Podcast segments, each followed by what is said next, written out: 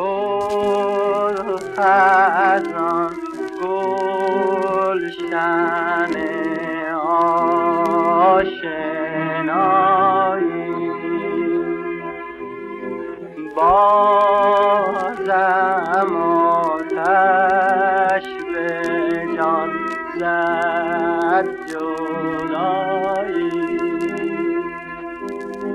عمر من گل شد بر تو ورد و ندیدم جز بر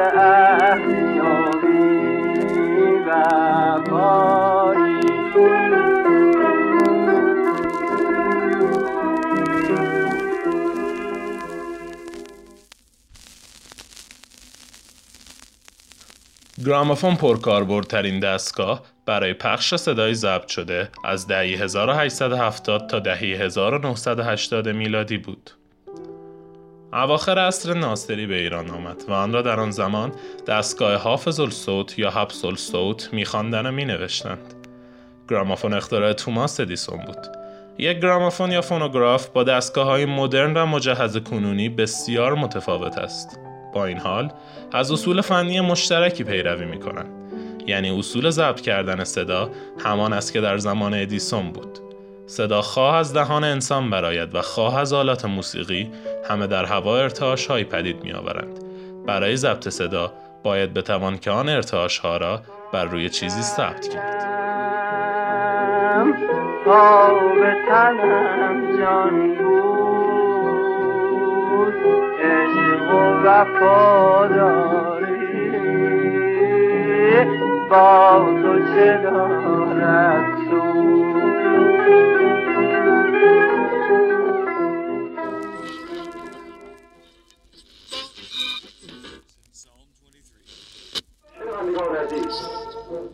توجه فرمایید. امت شهید پرور ایران.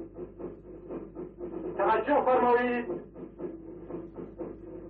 تا لحظاتی دیگر خبر بسیار مهمی از جبه های نبرد به اطلاع شما خواهد رسید. همه گیری رادیو یکی از مهمترین گام های بشر در قرن گذشته بود و بی تردید تا زمانی که صدا باقی بماند رادیوها نیز حیات خواهند داشت. بشر چند قدم بلند در طول حیاتش برداشته است که بیشک ساخت رادیو یکی از آنهاست. با این جعبه شگفتانگیز انسان برای اولین بار توانست بدون واسطه و بلافاصله پیام و صدای خود را به دورترین نقاط بفرستد. ارسال اخبار از قید زمان رها شد و سرنوشت میلیون ها نفر از مردم جهان با اختراع آن تغییر کرد. وسیله ای که گمان می‌رفت باعث از بین رفتن رسانه های مکتوب می شود و با آمدن تلویزیون دیگر جایی در خانه های مردم نخواهد داشت خیلی وقت است که یک صده از حضور موفقش در زندگی بشر را رد کرده. و با سهلتر شدن ایجاد ایستگاه های رادیویی اینترنتی نه تنها از اهمیت آن کاسته نشده بلکه حالا به نظر می رسد تا زمانی که صدا باشد رادیو به عنوان یک سیستم انتقال پیام باقی خواهد.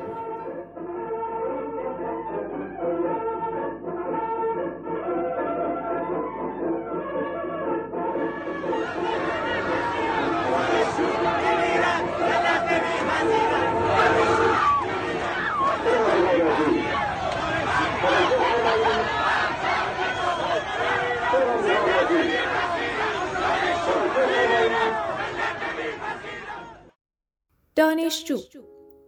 هنوز کسی نمی‌داند این عنصر سگجون مخرب و پررو اولین بار در کدام دوره تاریخی دیده شده است. به گفته عدهای از تاریخ شناسان اولین دانشجو در دوره هولوسون و همزمان با دایناسورها دیده شده است. از ویژگی های این عنصر نامطلوب می توان به خنده های بیپایان، چشم های بغز کرده، همیشه گرسنه بودن و دو قرت و نیم باقی اشاره کرد. از آنجایی که فریادهای این موجود هیچ وقت تمامی ندارد در محفلی به نام رادیوگراف که هنوز معلوم نیست رادیوس یا گرامافون جمع شدن و حرفهای علکی می‌زنند. و به گفته خودشان رادیوگراف صدای دانشجوهای دانشگاه صنعتی خواجه نصیرالدین توسی می باشد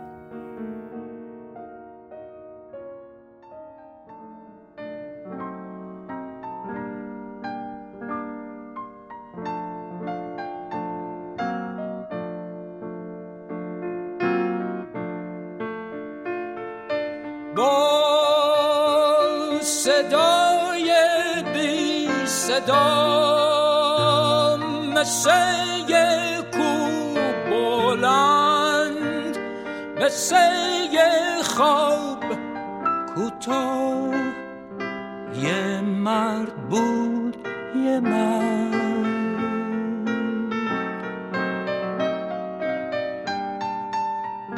با دستای فقیر با چشمای محروم با پاهای خسته. یه مرد بود یه مرد. شب با تابوت سیاه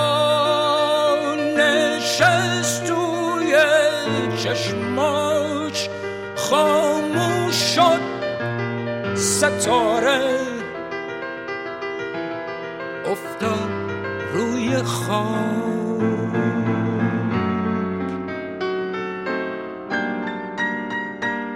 سایشم نمیموند. هرگز پشت سرش غمگین بود و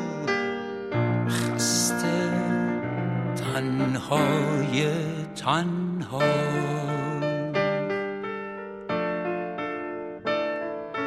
با لبهای تشنه به عکس چشم نرسید تا ببینه قطره قطره. قطره آب قطره آب در شب بی تپش این طرف اون طرف میافتد تا بشنفه صدا صدا صدای پا صدای پا